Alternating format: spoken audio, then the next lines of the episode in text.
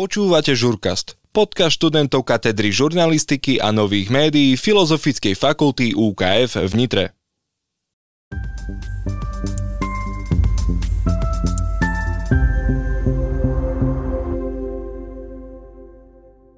V období monitorov písomných maturít či pri iných testovaniach sa každoročne zistujú vážne nedostatky slovenských študentov pri riešení úloh, kde je nutné kritické uvažovanie – Študenti majú častokrát problémy so spájaním informácií, dedukciou, argumentáciou a tvorbou záverov. Ako dieťa vychované slovenským systémom som až do vysokej školy nepochopila, čo je to tá práca s textom, čítanie s porozumením či kritické myslenie. Kritické myslenie je niečo ako teória, stratégia, metóda či proces, ako uchopiť poznávanie. Je to komplexný fenomén, ktorý zastrešuje niekoľko schopností a zručností. Priblížiť problematiku nám pomôže aj pani docentka Martina Kosturková z Fakulty humanitných a prírodných vied v Prešove a pán doktor Miloš Gregor z Fakulty sociálnych štúdí na Masarykovej univerzite v Brne.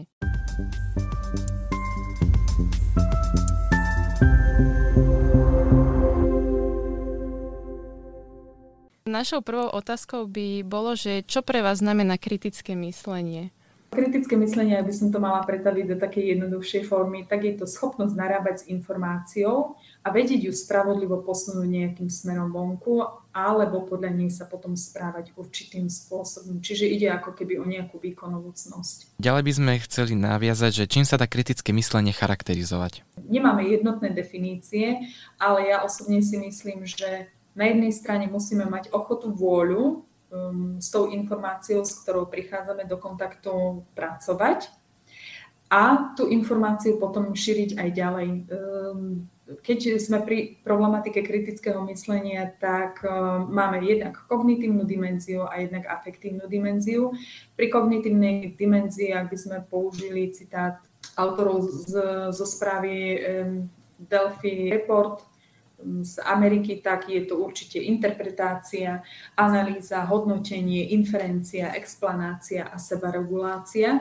Sú to veľmi dôležité komponenty, čiže prechádzam, prijímam nejakú informáciu z vonkajšieho sveta, ja si ju vnútorne spracovávam a podávam túto informáciu ďalej, ale nemala by som ju podávať len bez toho, aby som si ju nejakým spôsobom neušetrila alebo nejakým spôsobom nepreverila.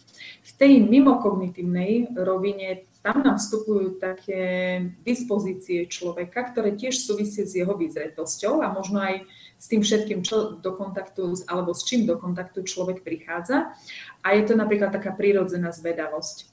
Je paradoxom, že dieťa je prirodzene zvedavé od mala, ale čím je staršie, tým ako keby na tej zvedavosti, mm, tej, tej zvedavosti ako keby ubúdalo. Potom máme tam taký komponent, ako je napríklad systematickosť. Tiež človek musí mať v niečom systém, musí byť eh, sústredený, usilovný pri práci s nejakou informáciou. Určite analytickosť. Bez tejto analytickosti by sme nedokázali možno zhodnotiť jednotlivé informácie, fakty hľadať pravdu. Toto je veľmi dôležitý komponent. Ja osobne si dovolím povedať, že kto vie, kde je tá pravda, ktorú hľadáme, ale minimálne použiť srdce na to, aby som e, vedel byť spravodlivým človekom. Máme tu ešte napríklad otvorenú myseľ. Toto je taký vážny problém, e, kedy pozeráme len na istú vec zo svojho uhla pohľadu. Čiže mali by sme mať ako keby viacero možnosti nazeranie na daný problém. Pozrieť sa aj na to, že z akých dispozícií vyplýva to poznanie, ktoré mi ponúka môj komunikačný partner.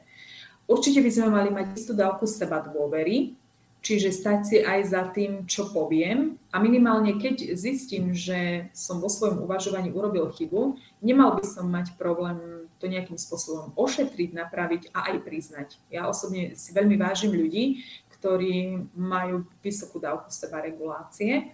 No a kognitívna zrelosť, tak tá zreje časom. Je to taký vážny komponent, ktorý súvisí aj s tým, že keď, keď si zoberiete napríklad uh, svoju vlastnú osobu, ako ste konali pred časom, tak už nadobudaním nových skúseností, vedomostí, a iných vecí, ktoré sú s daným problémom spojené, tak už by ste dnes inak riešili problémy, ako ste ich riešili pred 5 rokmi. Čiže to sú také základné veci. Mhm, ja by som možno na toto nadviazala, že som si predstavovala vlastne svoje situácie, kedy som sa s ľuďmi dostala možno do nejakých sporov ja, aj ohľadom nejakých tých dezinformácií alebo hoaxom, že hlavne v čase korony som sa stretávala s ľuďmi, ktorí sa išli pohádať do krvi, že korona je napríklad vymyslená alebo že vlastne ohľadom očkovania, že strašne veľa tých konšpirácií tu vznikalo ale nechcela som sa s tými ľuďmi hádať. Proste, že bolo to také, že vedela som si ja priznať tú chybu, ale ja som skôr čerpala po takých zdrojoch, že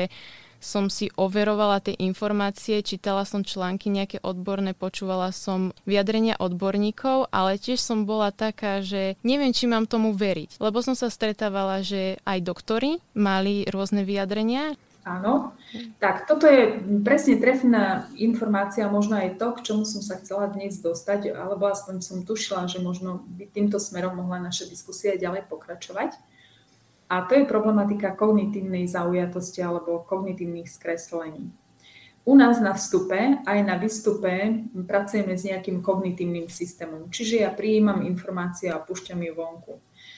Často však krát, ak poznáte laureáta Nobelovej ceny e, Davida Kahnemana, ktorý dostal v roku 2011 Nobelovú cenu za aj za kognitívnu zaujatosť, aj za veci, ktoré pôsobil v ekonomii alebo riešil v ekonomii, tak hovorí o takých dvoch systémoch. Náš prvý systém predbieha naše myslenie a to je rýchle myslenie. To znamená, že počujem nejakú informáciu a hneď prudko reagujem. Samozrejme, že reagujem na základe toho, čo mám naštudované, aké vedomosti k tomu mám, aké skúsenosti k tomu mám, prípadne aj to, akým prostredím som obklopený alebo s ktorými ľuďmi ja sa vôbec stretávam. Takže najčastejšie ide cez intelektuálne cnosti a tie kognitívne skreslenia môžu byť e, rôzne. A to presne ako ste naznačili, že najskôr to, aby sme potrebovali k niečomu dospieť, ja si tie informácie potrebujem preveriť. Ak je zmetok v, už po odbornej sfére, tak človek, obyčajný človek má veľký problém. Tu si však myslím, že tiež vstupuje nejaké racio a minimálne, čo sme mohli v tejto situácii urobiť, ak, či už išlo o koronakrízu alebo niektoré iné ochorenia, ktoré, ktorými ľudia alebo mm, kvôli ktorým sú ľudia vystavení, tak si myslím, že je dôležité použiť také základné rácio a hlavne chrániť sa. Chrániť seba a chrániť iných, čiže minimálne aspoň tie hygienické návyky. Ono nič nepríde len tak a ono nič len tak neodíde, čiže to sú také veľmi dôležité veci. Čo sa týka tých kognitívnych skreslení alebo kognitívnych zaujatostí, tak uh, máme strašne veľa tých uh, najčastejších kognitívnych predsudkov v sebe a môže to byť dokonca aj mm, vlastná zaujatosť alebo neochota vypočuť si názor svojho komunikačného partnera alebo vidieť len tú svoju pravdu, do krvi sa byť. A toto tiež súvisí aj s intelektuálnymi cnosťami. Čiže ak ste si mi naznačili, že mali ste problém sa vyjadriť pred eh, danou populáciou alebo pred priateľmi, tak to je istá dávka intelektuálnej pokory alebo odvahy. Stále potrebujeme hľadať ten stred, že teraz idem povedať tú pravdu, ale mám taký rešpekt pred tým, ako ma príjme moje okolie, ale budem radšej ticho. Ďalšia otázka by súvisela s tým, ako zvyšovať kritické myslenie na školách a čo sa preto dá robiť. Kritické myslenie v súčasnom systéme, tak ako je rigidne nastavený, jedna vyučovacia hodina, vstup, množstvo učiva, nevyšpecifikované základné učivo sa určite rozvíjať nedá. Je to e, záležitosť, ktorá by si žiadala prepracovať celý systém vzdelávania v našom školstve, ale dá sa to, ak by sme to spojili napríklad systematické vyučovanie. A ja osobne si myslím, že ak by sa našli učitelia, u nás už aj fungujú proaktívne školy, venuje sa tomu pán docent Brestovánský, eh, Popradská škola spojená, eh, konkrétne majú aj veľmi dobré výsledky, kľudne si môžete pozrieť aj ich výstupy.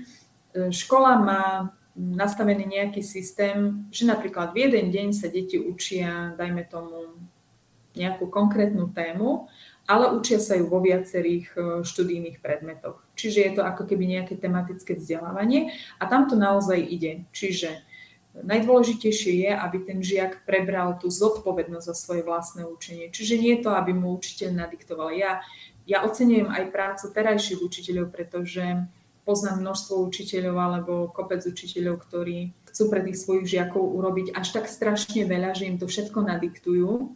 A žiaľ, nie je to až celkom šťastné riešenie, pretože ten žiak, ak nepríde k nejakej situácii sám, nevie si to odôvodniť, nevie si ustrihnúť, koľko času mu to zaberie, aby sa venoval tejto aktivite, aby sa ju naučil, tak si myslím, že nikdy to nebude vedieť, pokiaľ ne, nezažije vlastnú skúsenosť. To je presne tak, ako keď malé dieťa sa učí chodiť, chodiť a mamička ho bude stále držať za ruku a mu povie, že nechoď tam, lebo zakopneš, nechoď tam, lebo spadneš. Pokiaľ to dieťa naozaj nezakopne a nespadne, tak ono nebude mať tú prvú skúsenosť. Čiže takým spôsobom sa učí aj to kritické myslenie.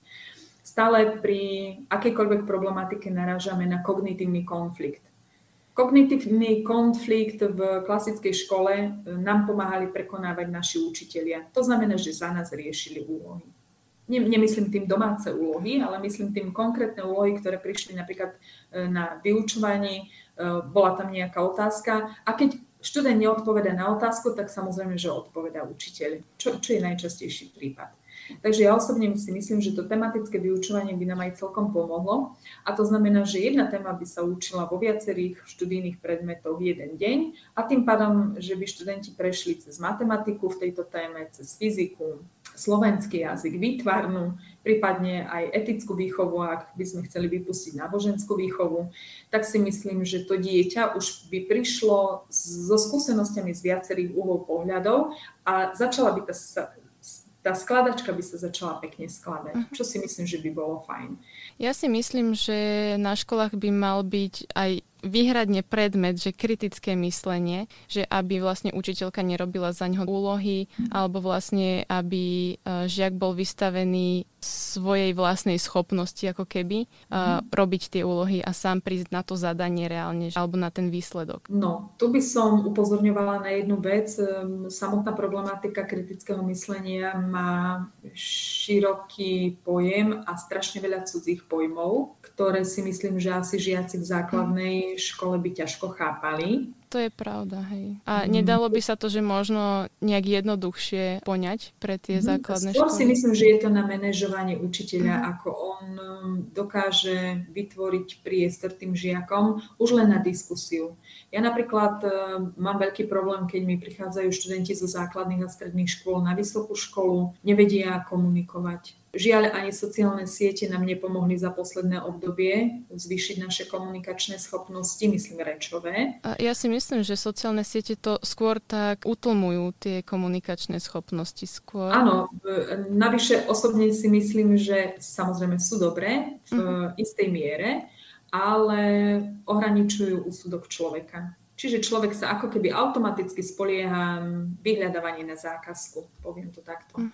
Čiže nepoužije ten aparát, náročný aparát, ktorý musí mm, používať pri prekonávaní prekážok. On všetky procesy myslenia, trpezlivosti, pozornosti presunie len na jeden výsledný produkt, čo je veľký problém. A žiaľ, mozog je, nie, nie že žiaľ, je to super vec, že mozog je plastický, a je to ako keby sval. Čiže je, vyvíja sa, rozvíja sa, ale rozvíja sa len vtedy, keď dostáva správne podnety. A k tomu existuje aj také rôzne videá tak to tiež by som odporúčala študentom. E, najnovšie neurovedecké výsledky o plasticite mozgu, o tom, ako fungujeme, čomu sme vystavení a na čo náš mozog reaguje. Čiže mozog reaguje na podnety, ktorými je vystavený. Všimli ste si napríklad u žiakov, že doba korony ich zmenila k tomuto, alebo prípadne zvola, čo sa zhoršilo u nich? Vždy musia fungovať nejaké hranice a stalo sa mi to aj na prednáškach, že samozrejme, že ak študent nie je cieľene kontrolovaný, tak samozrejme, ak musí byť, tak stále si človek volí tú lepšiu možnosť pre seba. Ale ja pracujem s dospelými ľuďmi a vždy si poviem, že ak na tej prednáške nechceš byť, je to len tvoj problém a ukracuješ o niečo ty, nie ja ja sa snažím robiť svoju prácu maximálne zodpovedne a robím ju veľmi rada. Mám veľmi rada svojich študentov a paradoxne nemôžem sa na svojich študentov ani stiažovať, poviem to takto, lebo vždy si nájdeme nejakú takú cestu, že aj, aj keď je zle, nakoniec to vypáli ako dobré.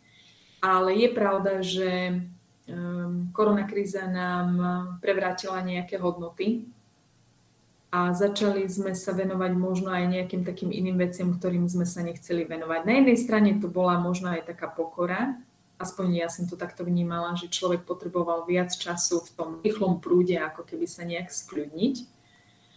A e, to sú viaceré veci, ktoré s tým aj tak súvisia. Paradoxne, keď mala som dnes online prednášku zo zdravotných dôvodov, tak uh, prihlásili sa aj takí ľudia na tú prednášku. Niektorí boli v aule, v klasickej aule, tí stáli, ktorí tam chodia, ale keď som poslala link, že bude aj online prednáška, prihlásili sa tí študenti. A mňa to veľmi teší, že majú ešte v sebe taký, takú zodpovednosť.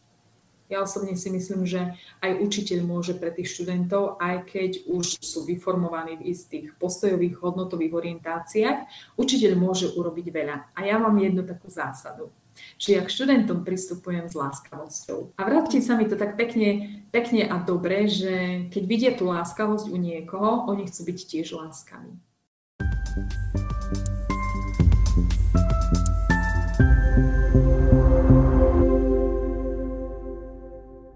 Ďalej sa k téme kritického myslenia vyjadrí pán doktor Miloš Gregor z Fakulty sociálnych štúdí na Masarykovej univerzite v Brne. No kritické myšlení, tak jak jej chápu já, je vlastně schopnost vyhodnocovat informace, argumenty, zasazovat do kontextu, případně eh, si dohledat relevantní informace pro to, abychom měli celistvý obrázek, na základě kterého můžeme si vytvořit vlastní názor. Je to prostě proces, který někdy je bolestivý, protože prostě je náročný a asi z podstaty jsme jako lidé lenošiví a to teďka nemyslím jako kritiku, ale prostě nikomu z nás se nechce sáhodlouze přemýšlet nad běžnými uh, problémy, které denně, denně řešíme, hledáme nějaké kognitivní zkratky, ale bohužel tenhle ten bolestivý proces je nesmírně důležitý pro to, abychom si zachovali zdravý rozum a, a nenaletěli někomu a ten z nás nemohl dělat blázna. No. A jak ste možno ešte vraveli, že my ako ľudia sme leniví si vyhľadávať tie informácie, tak som si to tak vlastne predstavila na svoju situáciu, že ja niekedy, keď si tiež prečítam nejakú správu alebo sa ku mne dostane nejaká informácia, tak rozmýšľam nad tým tak, že či si ju mám preveriť, ale tak samozrejme preverujem si tie informácie, ale tak e, tá, áno, tá lenivosť je taká, že nevyhľadávam nejak veľa zdrojov. Siaham vždy po nejakých odbornejších možno článkoch alebo si vypočujem nejaké vyjadrenie od toho odborníka. Že nejdem teraz e, vyhľadávať, že musím, mám stanovených, že prečítam si 10 článkov nejakých a že z toho si spravím nejaký ten výcud. Hneď siaham potom odborníkovi nejakom. Jo, to je samozřejmě naprosto logický jeden z těch projevů té uvozovkách lenivosti. Já opravdu nechci, aby to znělo nějak pejorativně nebo hanlivě. Já to nemyslím vůbec špatně, protože i to, co jste zmínila, že kdybychom každou informaci, kterou denně uslyšíme, vidíme, přečteme, měli ověřovat z deseti nezávislých zdrojů, tak se z toho zblázníme a mm-hmm. naprosto se zasypeme ověřováním dvou, tří informací a na zbytek už nebudeme mít prostě energii. Musíme prostě zjednodušovat a v některých věcech se spoléhat na, na zdroje, kterým už věříme, ať už proto, že je to nějaká autorita ve smyslu, nevím, třeba jako malé, malé děti jsme věřili rodičům, protože to je prostě přirozená autorita, kterou ve svém životě máme, nebo eh, co se týče mediálního světa, tak máme média, která třeba sledujeme dlouhodobě, takže už máme nějakou představu, jakým stylem informují, jak kvalitní ty informace jsou, jak často se mílí nebo manipulují. Takže prostě ve chvíli, kdy uvidím nějaký, nějakou informaci na zdroji, kterému věřím, tak samozřejmě moje potřeba to dělat, dál ověřovat, jako jste řekla vy, jako výrazně klesá, nebo když pak narazím na nějakého odborníka, kterého si třeba vážím, eh, tak tam moje vůle ty informace ověřovat také klesá, což je naprosto logické v pořádku. Ale je dobré si uvědomit, že v některých ohledech je to fajn a usnadňuje nám to život, abychom se nezbláznili z toho množství informací.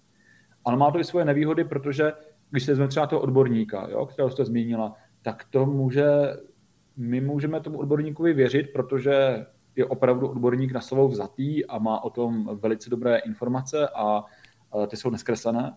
A my mu také můžeme věřit proto, že se nám líbí jeho názor, že s ním souhlasíme. A to je dobré si právě třeba pak uvědomit, že to kritické myšlení znamená být schopný rozeznat tyto dva fenomény od sebe. Prostě, že těm argumentům věříme, protože jsou silné sami o sobě, a nebo jim hm. věříme, protože jim věřit chceme. A to druhé je špatně. A možno by sme sa presunuli takej inej témy, že školskej skôr. Ako zvyšovať to kritické myslenie na školách? Alebo že čo sa pre to dnešnej dobe robí, aby sa to kritické myslenie zvyšovalo? Já si netroufám úplně hodnotit, co se v této věci děje například na Slovensku. Až tak dobré povědomí o slovenském vzdělávacím systému nemám. Mm-hmm. Trošku tuším, že to bude asi podobné jako v Čechách, takže když budeme mluvit o Česku, tak doufám, že posluchači v tom třeba najdou i tu slovenskou zkušenost, to nebude až tak odlišné. Eh, no, my v Česku to vnímáme jako problém. Řadu let se o tom snažíme přesvědčit i politickou reprezentaci, že je potřeba eh, mediální gramotnost, kritické myšlení a vůbec schopnost pracovat s informacemi a zorientovat se v dnešním světě, že je potřeba tohleto více reflektovat eh, ve, ve vzdělávacím systému. Co je trošku nešťastné, tak ono se to projevuje tak, že politici nebo učitelé třeba přidají jednu, dvě hodiny, do toho balíčku hodin třeba v základech společenských věd, kde se tomu tu věnují a tím mají pocit, že proto udělali spoustu. Je pravda, že tohle je lepší než nic, ale rozhodně to není eh, ten ideální systém. A dost často bývá za vzor dáváno třeba Finsko nebo skandinávské země, jak tam s tím tím eh, pracují a jak vlastně ti žáci jsou od malička vedeni. A tohle je krásný příklad toho, jak by to mělo vypadat a jak bychom to chtěli i my, ale bohužel to není jenom o tom, že někam přidáte jednu, dvě hodiny do toho kurikula stávajícího, ale de facto musíte celý ten vzdělávací systém překopat od začátku. Protože to, co v těch skandinávských zemích mají jinak oproti nám, tak u nás je převažujícím formátem výuky ta frontální takzvaně výuka. To znamená, učitel před tabulí, přednáší, žáci sedí, zapisují si, a nebo se to pak biflují z učebnic. Prostě je tam to ta v frontální výuka, kdy já jako učitel nalejvám ty vědomosti do studentů a oni tam dost často jsou v pozici toho pasivního příjemce té informace, který se to má naučit, jak mu to někdo říká. A my vlastně už tam zaděláváme na to, že ty žáci, ty děti se nejsou pobízeny k tomu, aby kriticky přemýšleli. A někdy naopak, já doufám, že už to není většina případů, ale někteří vyučující pořád mají tendenci, že když něco řeknou a děti se zeptá, proč to tak je, tak oni mají tendenci ospravedlňovat ze svoje autority a říct třeba, je to tak proto, protože jsem řekl. Já už se neptej. Jo? Takže mi naopak jako, tě, tak tento přístup ty, to kreativní myšlení ještě jako ubíjí v těch žácích, než aby to pozbuzovalo. No a v tom Finsku a v těch skandinávských zemích to mají tak, že samozřejmě máte věci, které musíte těm, těm dětem říct té autority. Jo? Prostě vy musíte říct, že jedna plus jedna jsou dvě. To není něco, co by uh, bylo k diskuzi, co by bylo k nějaké debatě ale, ale pak řada těch věcí, které se oni učí, tak se učí tak, že třeba ten učitel je pobídne, ať si dohledají informace například o tom, uh, jaké funkce má, vymyslím, parlament. A dá jim třeba 10 minut na to, aby si to hledali na internetu nebo v nějakých zdrojích a pak se zeptá, co jste našli vy, co jste našli vy, porovnávají to a když si třeba protiřečí, tak diskutují o tom, kdo to kde našel a proč třeba některý ten zdroj je důvěryhodnější a podobně. Takže vlastně to, co mi se horko těžko teďka bych řekl skoro, že doučujeme v dospělosti nebo přemýšlíme, jak to učit žáky, aby si třeba vyhledávali informace, tak prostě pro ty skandinávské země je to alfa a omega toho vzdělávacího systému. Nemají tolik toho biflování, ale mají více kladen důraz na práci ze zdroji, vyhledávání si těch informací a pak třeba kritické podrobení uh, jako hodnocení kvality, jo? jestli ty mhm. informace, které jsme si našli, jsou kvalitní, anebo jestli jsme to našli třeba někde na bulváru a musíme být trošku skeptičtí vůči těm informacím. Keď sa vrátime k tým študentom, tak čo motivuje ľudí, alebo respektíve tých, štú, tých študentov k šíreniu nepravdivých alebo skreslených informací? Nemyslím si, že by v tomhle studenti byli výrazně odlišní od zbytku populace, která ty nepravdivé informace šíří. Jo? Rozdíl může být samozřejmě v kanálech komunikačních, kterým se to děje, takže například uh, asi nebylo posílat řetězové e-maily, jako třeba seniori, ale to posílat třeba přes WhatsApp nebo na TikToku nebo na různých jako platformách, kde normálně komunikují. No ta motivace, já si nemyslím, nebo nedovedu, nedovedu si úplně představit, že mezi studenty, a teďka nevím, jestli se bavíme třeba o studentech na základních středních školách nebo vysokoškolských studentech, protože si myslím, že mezi střední školou a vysokou školou už je poměrně jako velký rozdíl v těch motivacích a v tom, jak uh, ti lidé, žáci nebo studenti jsou socializovaní do toho společenského života ve smyslu, já nevím, povědomí o politice, o společenském dění. Zatímco na střední škole tam cítím, jak občas na těch středních školách přednáším, tak tam cítím, že opravdu se o ta témata až tolik nezajímají, Takže pro ně ta motivace může být třeba zviditelnění se, být zajímavý, mít dosah, eh, přilákat eh, lidi na jiný obsah, který třeba pro ně je zajímavý. Tak ale na té vysoké škole už si opravdu dovedu představit, že pro některé z nich to může být opravdu otázka toho, přesvědčovat o svém vidění světa ten zbytek společnosti nebo zbytek spolužáků. Prostě pokud jsem přesvědčený, že, nevím, teď si vymyslím, že bavíme se o nepravdivých informacích, že ano. ano. No, tak když jsem přesvědčený například, vymyslím si, že COVID neexistuje, nebo že očkování proti COVIDu je víc škodlivé, než pomáhá, tak pokud jsem o tom přesvědčený, tak o tom budu chtít přesvědčit i ostatní. A tam si dovedu představit, že ta motivace může být opravdu tato v širším pojetí v smyslu politická. Jo, když u těch středoškoláků jsem tuhle motivaci zatím neviděl, nebo jen velice, velice zřídka.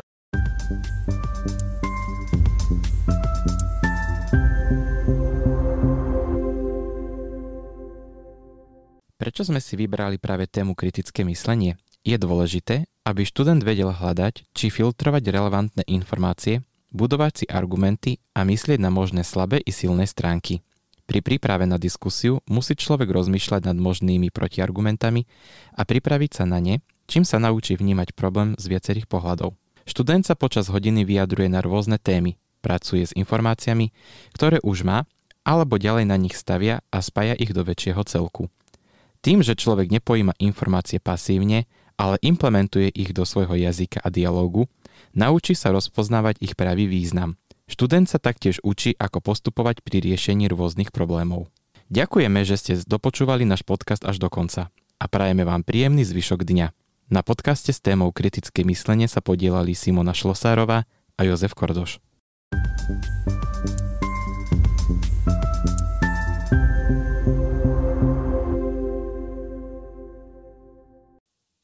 Počúvali ste Žurkast, podcast študentov katedry žurnalistiky a nových médií Filozofickej fakulty UKF v Nitre.